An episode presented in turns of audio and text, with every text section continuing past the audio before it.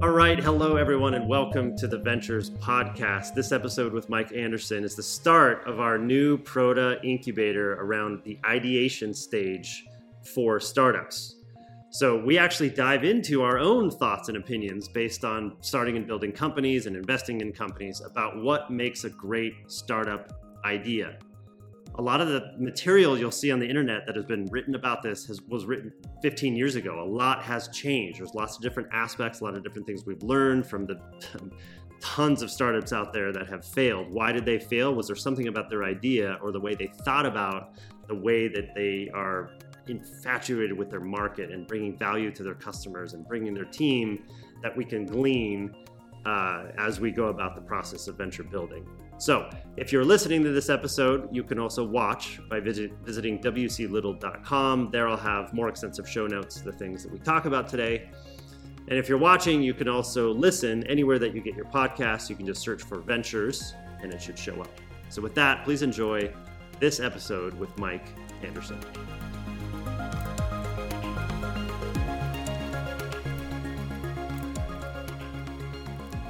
All right, Mike, welcome back to the show.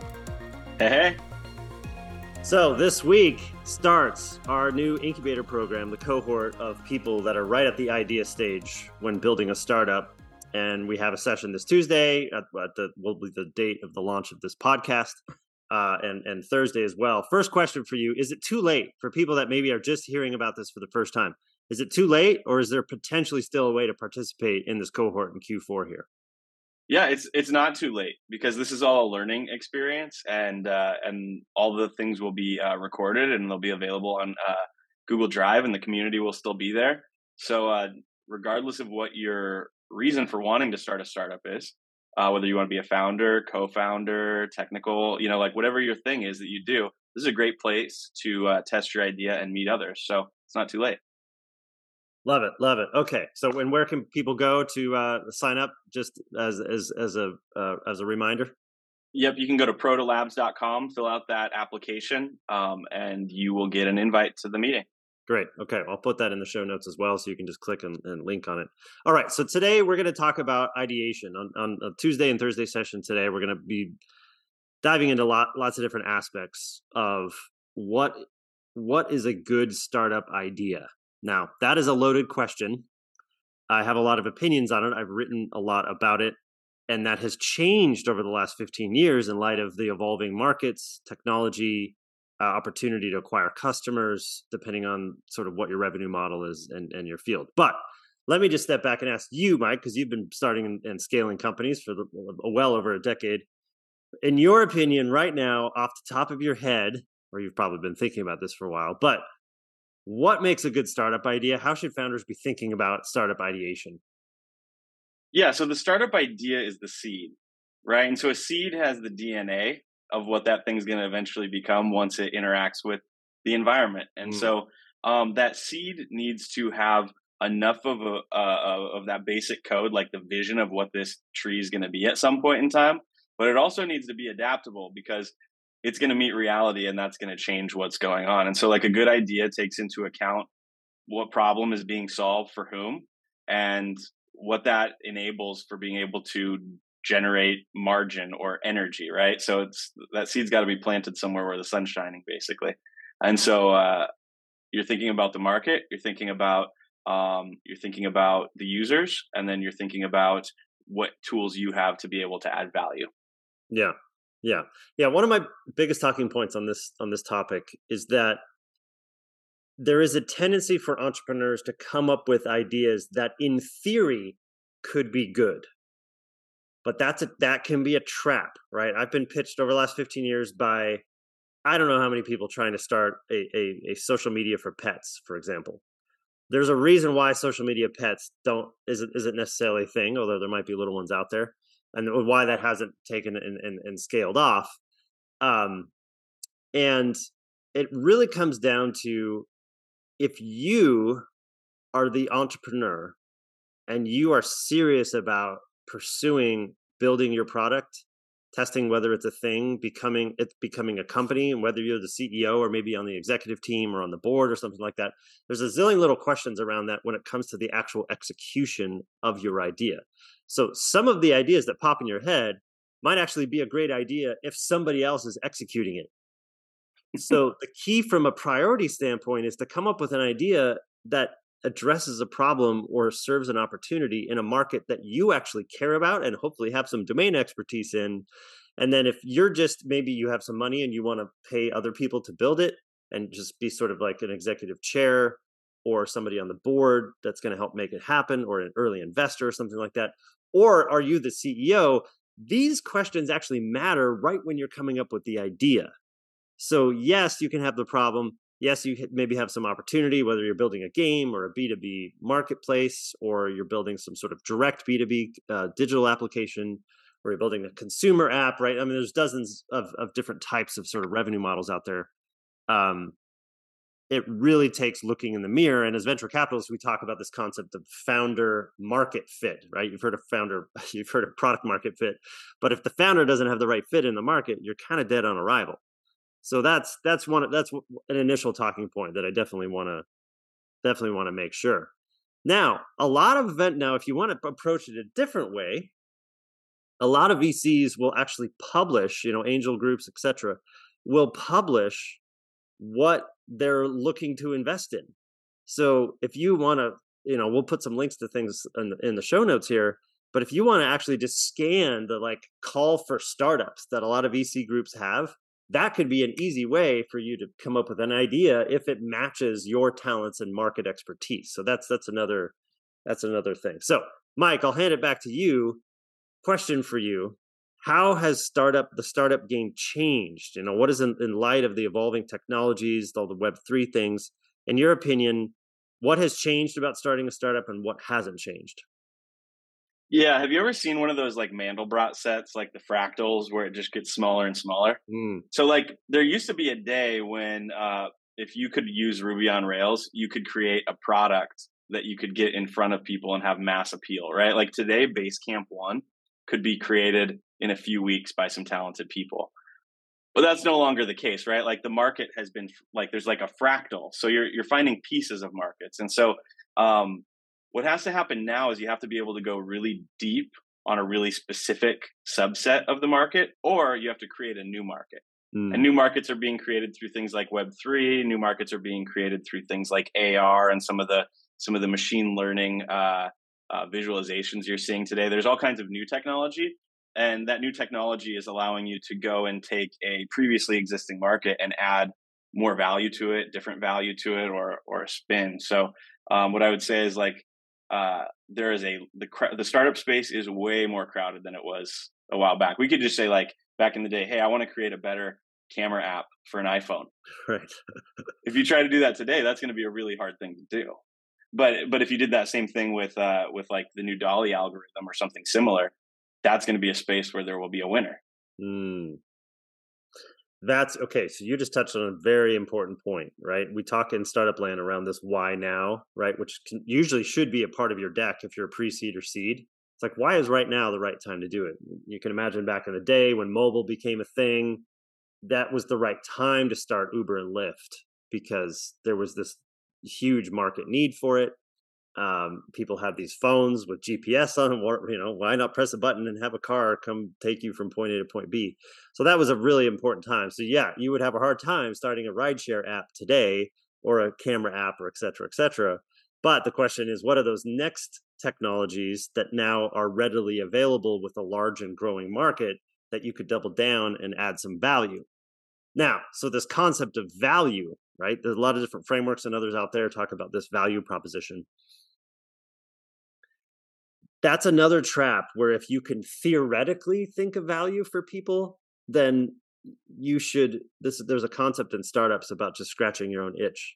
If it's something you would pay for, right? If something like I need it right now and would pay for it, and if you can have a, large number of people who also feel the same way, hence you got to talk to people, um, validate your idea, um, then you might be onto something and it's anywhere typically if like if you see a spreadsheet somewhere or there's something not optimized in your daily workflow that you're like, hey, why there actually could be an app or something that, or, or, or software that can help optimize that.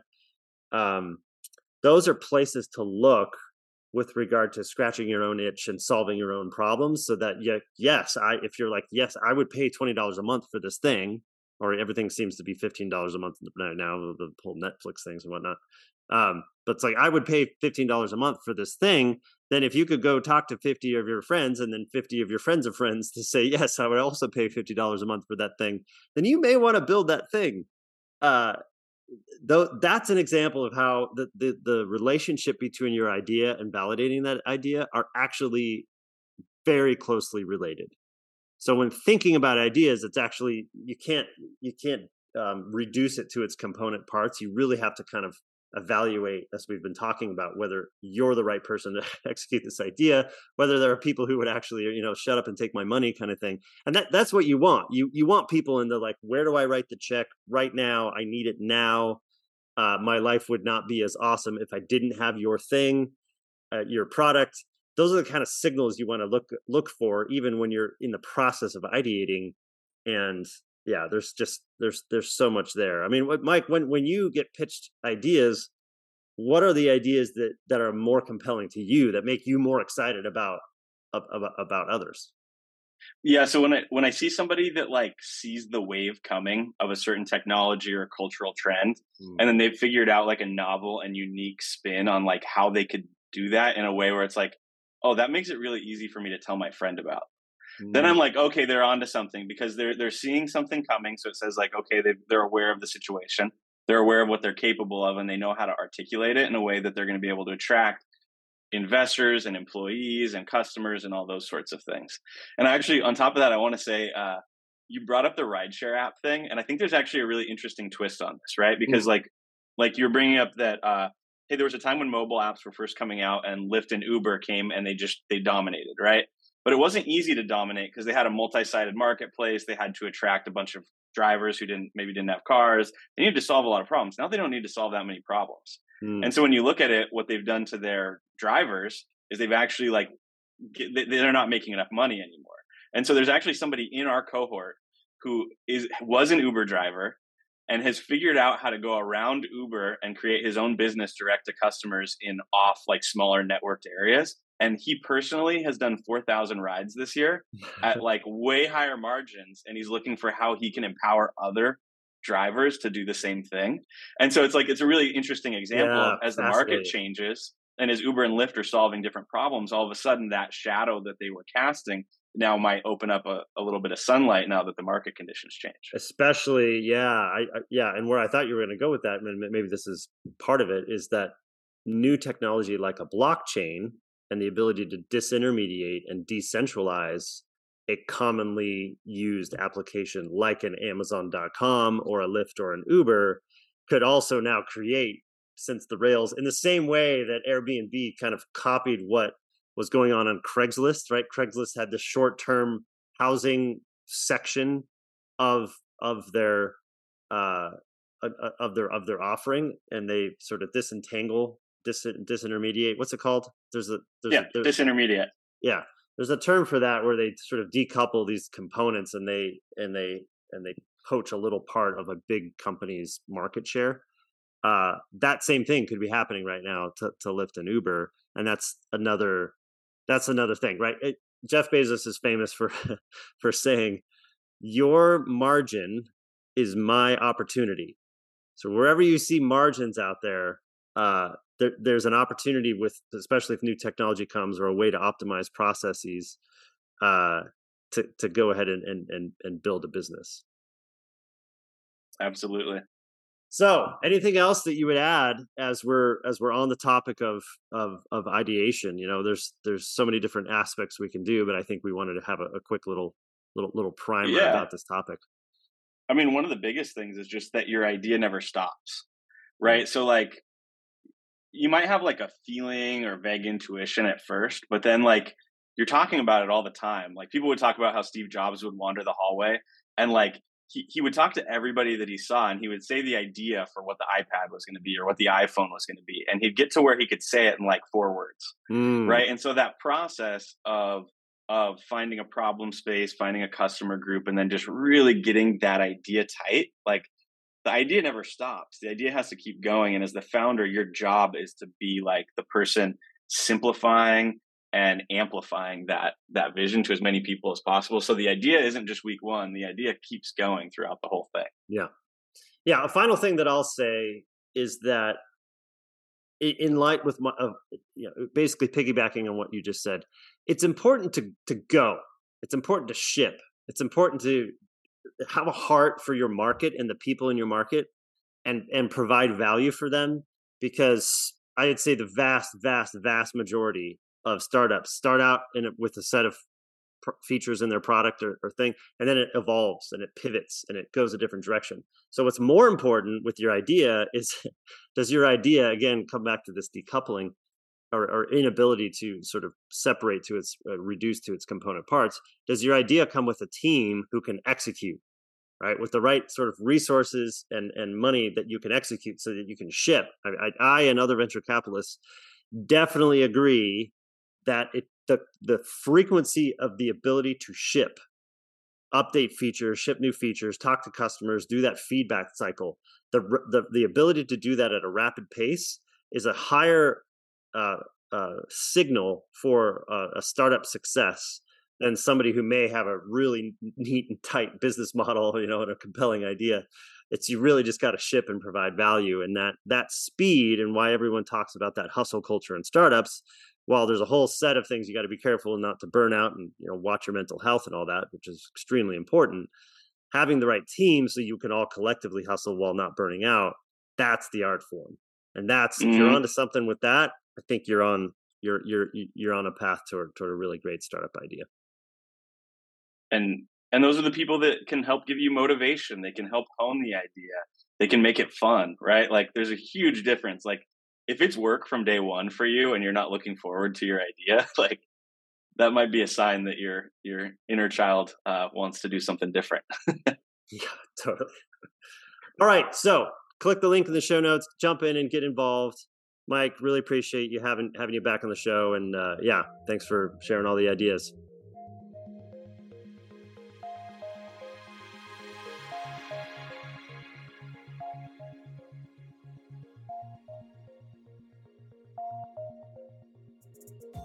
All right, a couple quick things before you go. Number one, I have a general newsletter where I write about technology and startups and health science and teaching people to code. And I write about a variety of different subjects that we talk about on this show. So if you go to wclittle.com, there you'll be able to subscribe and you'll also be able to subscribe to particular topics. If you're just interested in one or a few of them, you'll be notified right when I publish new content in those areas. Number two, my partners and I at Prota Ventures have a portfolio company called Startup Rocket. If you go to startuprocket.com, there you'll be able to receive coaching guides and customize an operations framework for you and your team and your advisors to be on the same page in terms of what is the appropriate next step for you and your entrepreneurial journey. And finally, if you wouldn't mind leaving a review anywhere that you have listened to this podcast or watched this podcast, it would be super helpful to help those who might be interested in consuming this content as well. Thank you.